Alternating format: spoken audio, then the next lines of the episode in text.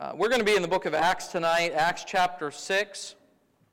And I have somewhat of a, a different message, I guess, for us tonight. Just some things, I guess, words of caution, words of uh, um, help. I believe this has been something that's been helpful to me. I recently just read through the book of Acts in my uh, personal Bible reading, and, and uh, there, there's some words that we're going to find in our passage here that really do have some relation to um, missions and the gospel being furthered. Uh, but, but the passage itself deals with uh, the church and relationships within the church and within the body and, and how things are to be handled in that regard. And so, if you're in Acts 6 and you wouldn't mind, let's stand together as we read the scripture beginning in verse 1, Acts chapter 6 and verse number 1. The Bible says, And in those days, when the number of the disciples was multiplied, I want you to pay special attention to those words. There arose a murmuring of the Grecians against the Hebrews because their widows were neglected in the daily ministration.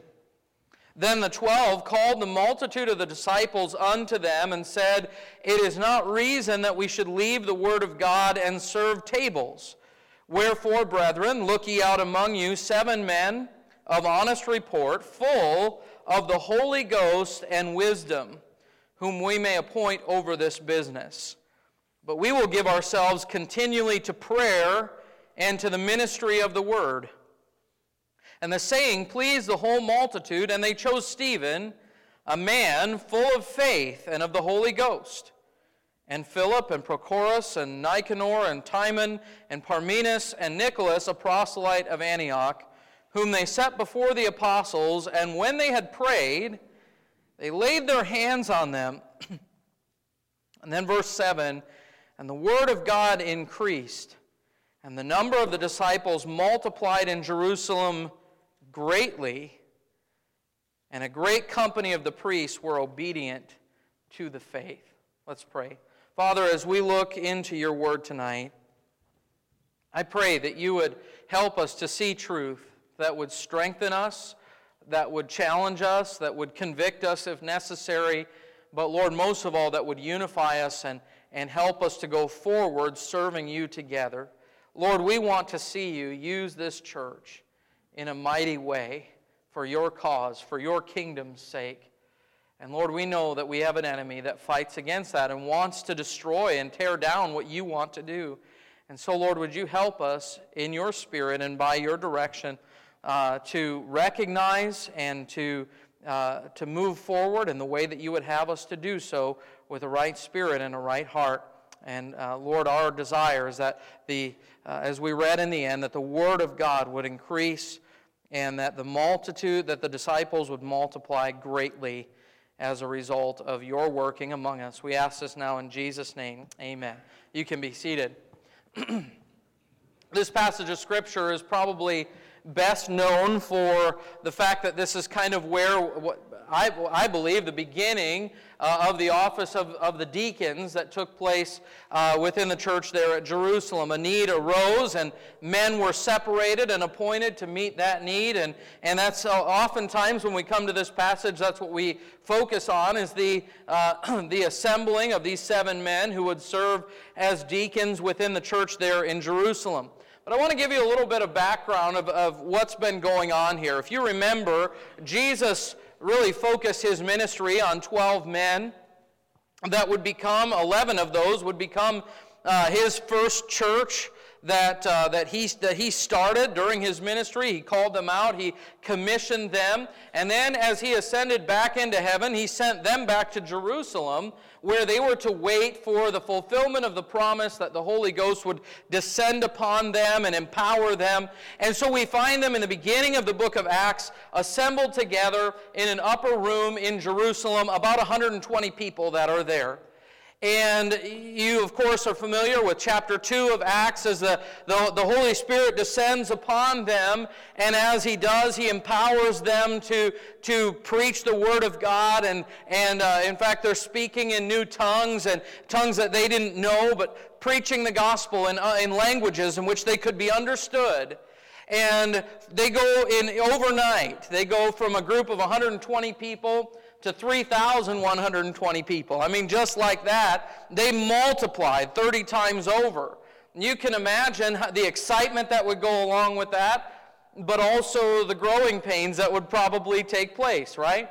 Well, then you go a chapter or two ahead and you find just not many days after that, 5,000 people were added to the faith and added to the church there. So now, within a, a, period of just a few chapters, we've gone from a group of 11 to a group of 120 to now a group of 8,000 or more people uh, that are assembling together and worshiping God. And I'm just going to say, I think it would be foolish of us to, to not consider that there are going to be some things that they have to figure out of how to function as a church in a situation like that. And so they're still learning. They're still kind of feeling their way through this process as everything's happened so quickly.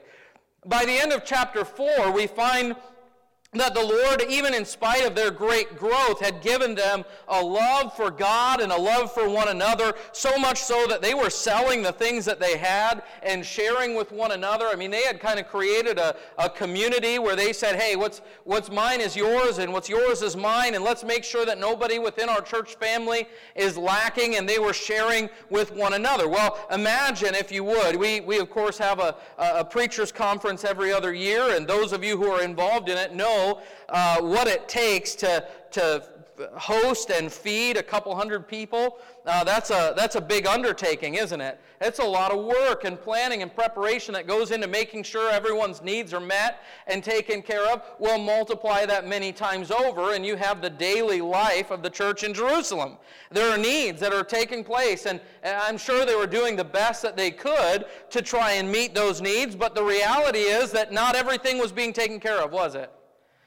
Because we come to verse number one, and it says here that in those days, when the number of the disciples was multiplied, there arose a murmuring of the Grecians against the Hebrews because their widows were neglected in the daily ministration. Okay, so now we have this other problem. you not only have a multitude of people who's come together and just recently they're learning to function together, but you actually have people with very different cultural backgrounds and quite honestly some prejudices against each other that are within the same body, and uh, that, that can create some tension. So, what was happening? Well, somehow, in the daily ministration, in the care of the people, one group of people within the church seemed to be overlooked. It may have been just an honest oversight. It may have been uh, intentional favoritism. But for whatever reason, something was overlooked. And notice the response that, that happened. What came about was that there, there was a murmuring that arose. Some division began to creep into the church. But I want you to notice the timing of this. Because the very first thing it says is that this happened, the setting is that this happened when the number of the disciples was multiplied. In other words, in the midst of God's great blessing and help and working among them, that's when problems came. Now, that might seem strange to us. It might even seem counterintuitive, right? When, when everything's going well, we would expect that maybe every, you know, we'd be at peace with one another. But the reality is, sometimes, even in the midst of goodness and God's blessings, problems can arise. In fact, if we understand the spiritual battle that we're in, it only stands to reason that Satan's greatest resistance would be when God is working the most, would it not? When the Lord is at work and the Spirit of God is active and there's great blessing, that is when God's people are the greatest threat to Satan's kingdom. And so here comes Satan, trying to throw a wrench into what God is doing among his church and among his people. And what does he do but start to accuse people? We heard in the song a, a moment ago a title for Satan. Uh, it's a title that the Bible gives him, a name, the accuser of the brethren. Did you know that that really is what Satan is? He is an accuser. Uh, he is one Satan actually actively, day and night, accuses you to God. Do you know that? He does. He accuses you and I to God. Now, this is the one thing that Satan can do and be honest about. Satan can go to God and accuse me before God and tell him that I'm wicked and that I'm a sinner and that I don't deserve his forgiveness and his grace. And in everything he says, he's truthful and right. And he goes and he accuses me to God and he accuses you to God. Now, here's the wonderful thing. If you have the blood of Christ applied to your life, you've been saved. The Bible says you have an advocate with the Father, Jesus Christ the righteous. And so, as the accuser of the brethren seeks to accuse you to God, it doesn't work because right there, standing in his way, is Jesus with his nail pierced hands and says, Wait a second, I already took care of all that. I already paid for the price of that sin. So it, really doesn't matter what you say, Satan. They're my child. They're sealed by, by the Holy Spirit of God. They're saved. They have my righteousness applied to them. Get out of here. You've got nothing to accuse them of. That's a wonderful blessing, isn't it? but he is the accuser. But you know, when Satan then figures out that he can't, if I can uh, use that term facetiously, but he, he, he really can't be successful in, in accusing us to God. So then he turns around and here's what he does he tries to accuse God to us. Has Satan ever tried to accuse God to you? And convince you that God doesn't care, that God doesn't love you, that maybe his way isn't best, in your life, that maybe He shouldn't have allowed this or that to happen, that following Him isn't going to make you happy. And full, I mean, certainly, right? Eh, we're constantly uh, bombarded with attacks on our faith in God.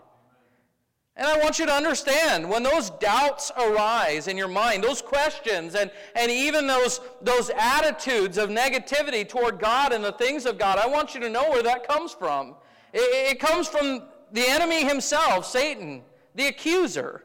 He's accusing God to you. Now, if you're saved, you have the Holy Spirit of God. You have the Word of God in your hands, and that anchors us, doesn't it? It sets us straight. It clears our mind. It goes, it, it, uh, maybe I feel a little bit discouraged about something, and I go to the Word of God, and I'm reminded of the goodness of God, and it brings me back into focus, and it anchors me. So Satan tried to accuse me to God. That didn't work. Satan tried to accuse God to me, that only works temporarily until the Spirit of God changes things in me. And then when that doesn't work, he does something else. And this one tends to work with some of us. He accuses us to us. He'll start to say, You're worthless and you're no good, and God could never use you, and, and, and, and it's, it's hopeless, and, and look at all your failures, right? You ever felt that way? And some of us struggle with that more than others. But the reality is that Satan tries to accuse us of some things to ourselves and convince us of some things that aren't true in order to try and derail us from living for God and being obedient to Him because, after all, you're just worthless anyway. So often He will do that. Now, again, if you know the Word of God, you know who you are in Christ, and Christian friend, if I can just encourage you, find your identity in Him because in Christ, you are not worthless and you are not a failure, and God can still use you and wants to. Don't let the accuser accuse you to you. Remind him that it's through the blood that I am. What did Paul say? By the grace of God, I am what I am. That's, that's what I am. I am what I am by the grace of God. So he accuses us to God and God to us and us to us. But here's an area that he's often very successful he will accuse others to us.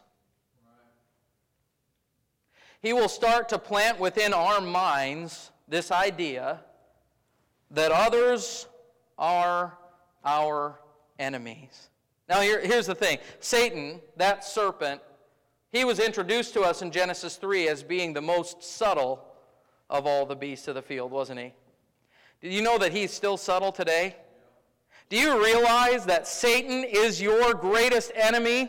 I mean, he is. He, he, is. he is your enemy, the devil, who is walking about seeking whom he may devour. He has come to steal and to kill and to destroy.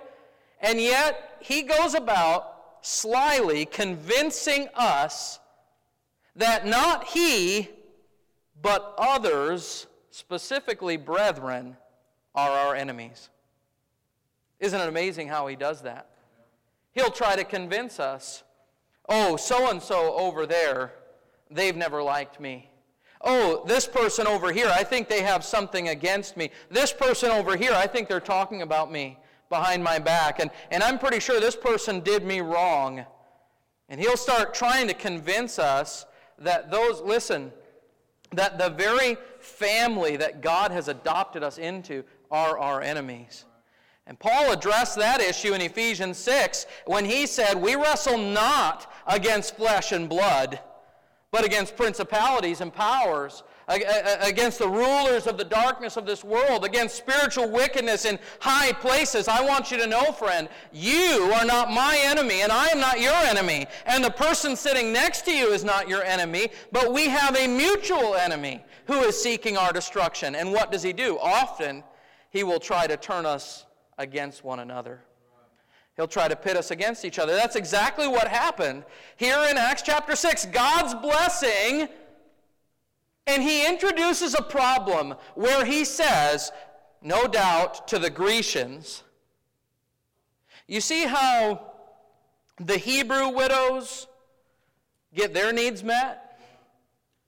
I mean, after all, they, they get a lot of favoritism. Do you see a Hebrew widow who's going without today? Because I don't. But look over here at us Grecians. We're second class citizens. You know, those apostles, they're all Hebrews.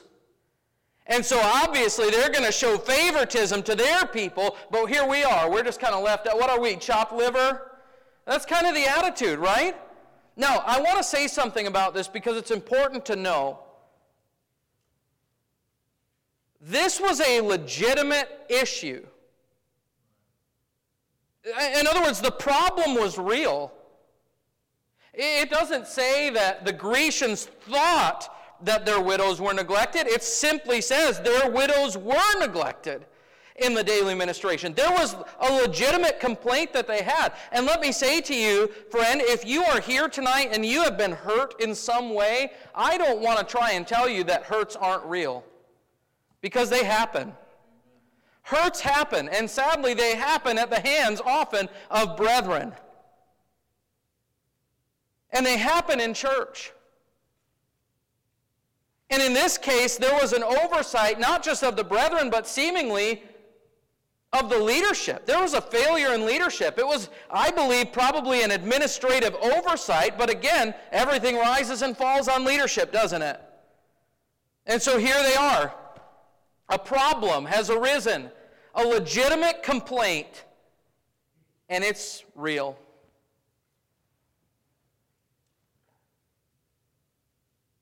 But I want you to also notice that the response to that was not right. Because when the problem arose, the probably the right response would have been to go to the apostles and say, "Hey, guys, did you know that the Grecian widows aren't being taken care of on the same level that the Hebrew widows are?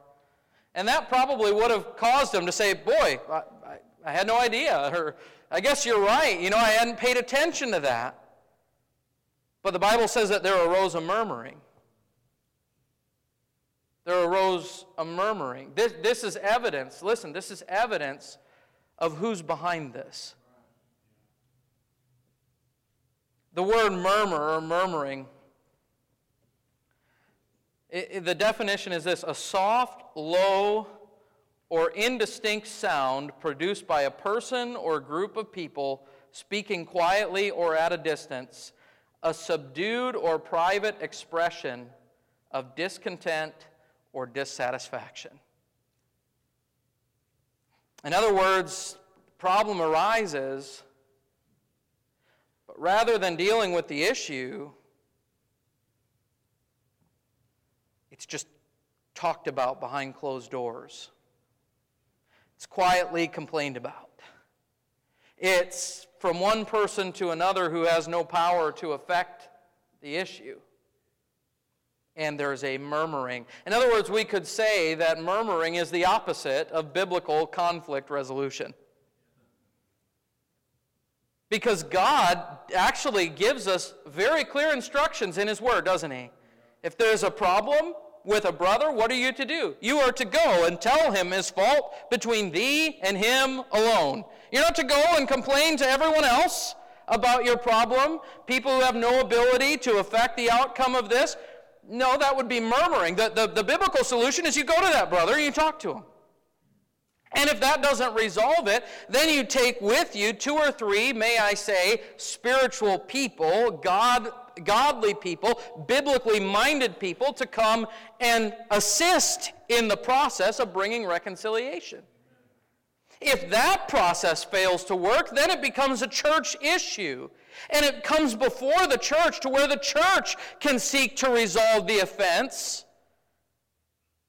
And only finally, as a last result, as, as a last resort, as a, when all else has failed, the one who has caused the offense and refused to repent, then and only then are they to be removed from the church. Now, there's a couple of things about that I think are important. First of all, God's way of dealing with issues is direct, open, and honest.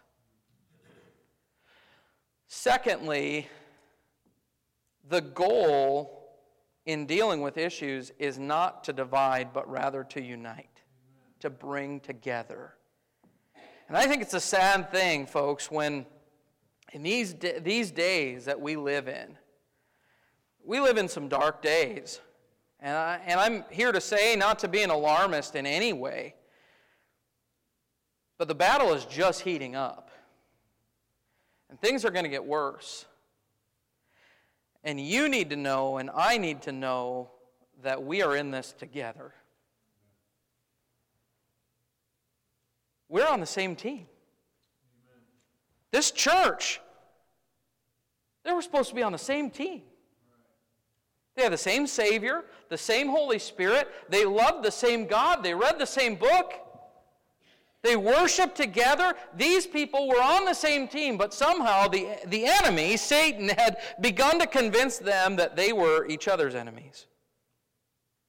We need to know in these days that, listen, we're, we are here with and for each other. I don't know about you, but I'm grieved, deeply grieved, as I watch people that I have stood with, preached with, fellowshiped with, grieved when I see them walking away from the faith or from the fight and walking away. But we need to know that our brethren, we're here. Our church family, we are here for one another. We're not backing down. We're not abandoning ship. We're here. We're in it. And so this problem arises a legitimate problem. There was a, an administrative oversight. But I want you to notice in verse number two, the, the, there was some wisdom from the disciples here, because the, the apostles, verse uh, 2 Then the twelve called the multitude of the disciples unto them and said, It is not reason that we should leave the word of God and serve tables. Now, this probably would have felt like to the church, and especially to the Grecians initially, well, I guess our problems don't matter. But they're going to give a solution in a minute. But what I want to point out to you is that they recognize that this was a distraction. That what was really happening here, it, it was, a, it was a, a magic trick, if you will, by Satan, who's going to come in and with smoke and mirrors and sleight of hand convince you that this is the issue when that's not really the problem at all. The real problem is that Satan is trying to distract from what God is doing. And he's trying to get our eyes off of what he wants us to do and has called us to do and get us busy about all these little matters. Now, I say little matters. I understand that they weren't little to the Grecians, and in the big scheme of things, this wasn't a little issue. But it was an issue that had the potential to derail from God's higher calling and higher purpose. You remember what Jesus said to his disciples in John chapter 4. They had gone to, into the city to buy food. Meanwhile, he's sitting there talking with that Samaritan woman at the well. And they come back and and, and they're, they're talking to him and trying to understand really what, you know, what's going on. Why is he talking to this woman and all of that? And Jesus says to them, what does he say? Lift up your eyes and look on the fields, for they are white already to harvest. I want your attention to be on the harvest fields. Lift up your eyes. Your, your eyes are here, they need to be here. Do you know what happens when we get our eyes off of the fields and we start looking internally? Our eyes turn inward rather than outward. Our focus becomes usward rather than with what God has for us to do. This was a tactic that Satan was using to try to turn their eyes away. Something that's interesting to me, twice in the book of Luke, I read where Jesus began to describe and explain to his disciples that he was going to die, that he was going to pay for our sins, that he would rise again. And as he's trying to tell them of his purpose, the very next thing that happens, two different occasions, the very next thing that happens is they start disputing among themselves who's going to be the greatest. Isn't it amazing? The Lord is saying, hey, look, look up here. here. Here's my purpose. Here's what I am about to do. And what are they saying? Well, what about among us? We get our eyes off of His purpose and we get focused on things that happen around us. It, it, it's playing into the hand of the enemy. But I want you to notice that there was a solution presented. And here's what it was in verse number three. He said that the disciples, the twelve, the apostles, they say here, Wherefore, brethren, look ye out among you seven men of honest report. Okay, we're going to, to, to find seven men from among the congregation who are going to oversee uh, this process to make sure that everyone is treated fairly. There, this is an administrative decision this is a decision that we're making to try and solve the issue. But I want you to notice something very important that I think gets overlooked. He said, These are to be men who are full of the Holy Ghost and wisdom. And then it even says in verse number five, the saying pleased the whole multitude, and they chose Stephen, a man full of faith and of the Holy Ghost. Why? They recognized this was a spiritual problem and it was not going to be resolved in the wisdom or strength of the flesh. They needed people who were minded toward the things of God, who knew what it was to walk in the Spirit and to seek wisdom from God. And it was only through the Spirit of God that they could resolve this. It's amazing how often our, our issues seem to be uh, physical, they seem to be fleshly, they seem to be things in front of us, but the reality is that there is a spiritual force behind it that is motivating. And we don't even recognize it sometimes. But it's going to take fullness of the Spirit of God to resolve it. That's what he, they, they did. They, we, we need you to appoint these men who are filled with the Spirit. And then look at verse 6 whom they set before the apostles, and when they had prayed, they laid their hands on them. I, I love the fact that all through this, there is a, the, the, the, the apostles had the wisdom to see there is something deeper that's going on here. There's something beneath the surface where there is someone who is working behind the scenes to pit us against one another. And what we need to do is we need to seek God. We need to seek God. We need spirit filled men, and we need to pray. I've been involved a couple of situations um, as a pastor and also just as a church member where there was division within a church. Um, and let me tell you, if you've ever experienced that, you know that's an ugly thing. It is, it, it, I believe it grieves the Spirit of God. Amen. Ephesians 4 tells us, and grieve not the Spirit of God. And the very next verse tells us to let all bitterness and wrath and anger and clamor and evil speaking be put away from us with all malice. And then it says, and be kind one to another, tenderhearted, forgiving one another even as God for Christ's sake hath forgiven you. Those verses are all connected. In other words, when we, when, when we don't do that, when there's bitterness and wrath and anger and clamor and evil speaking among us, that's a grief to the Holy Spirit of God. It's an ugly thing. We went through a situation several years ago.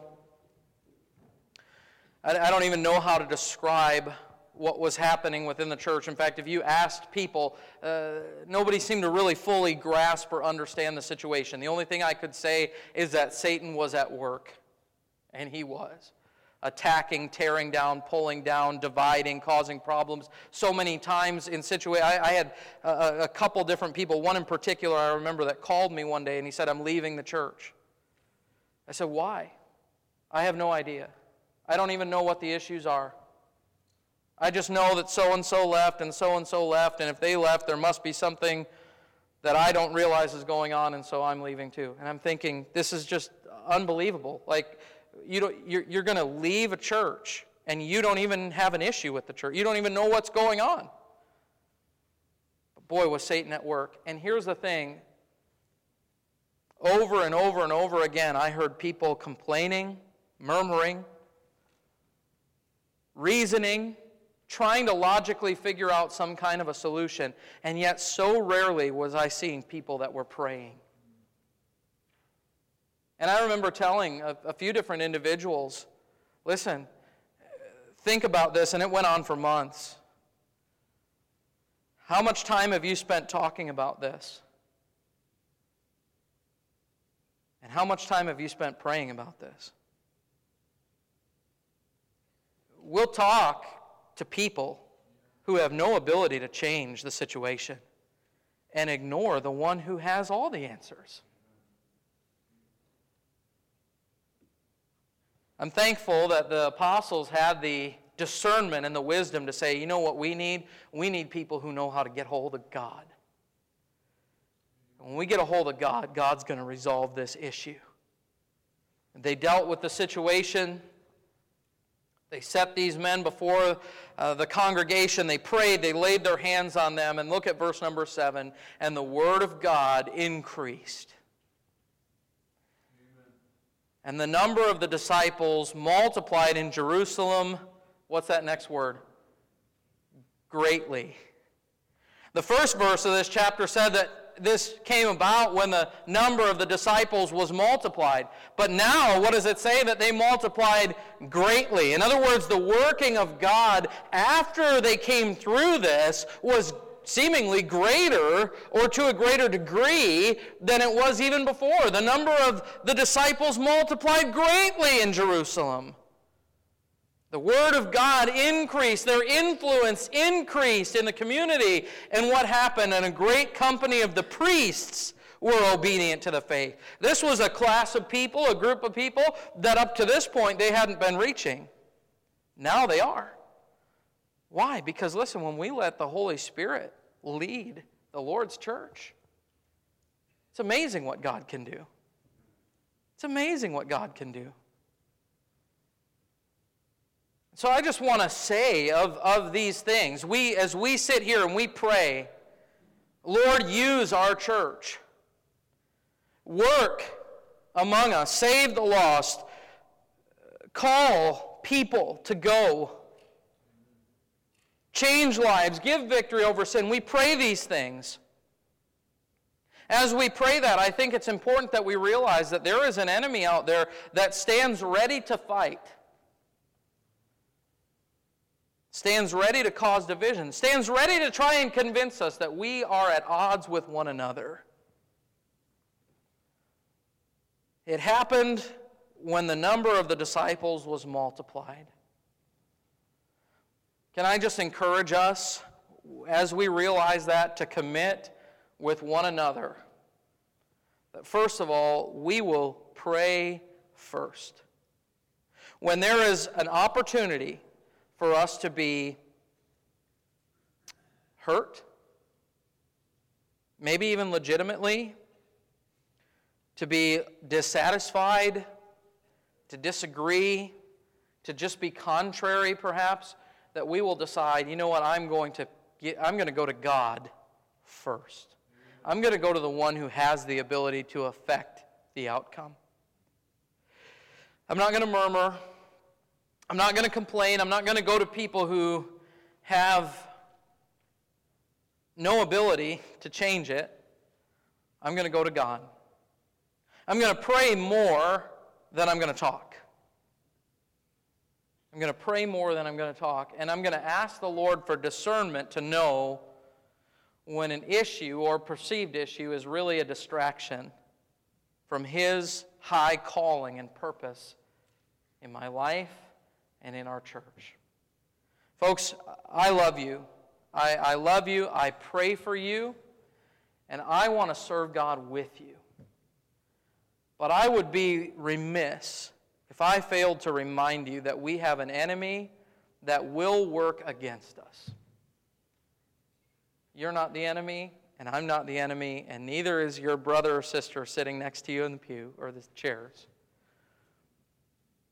So let's keep our eyes on the Lord, look to Him, and see Him do what only He can do in increasing the Word of God and the influence of His church in this place.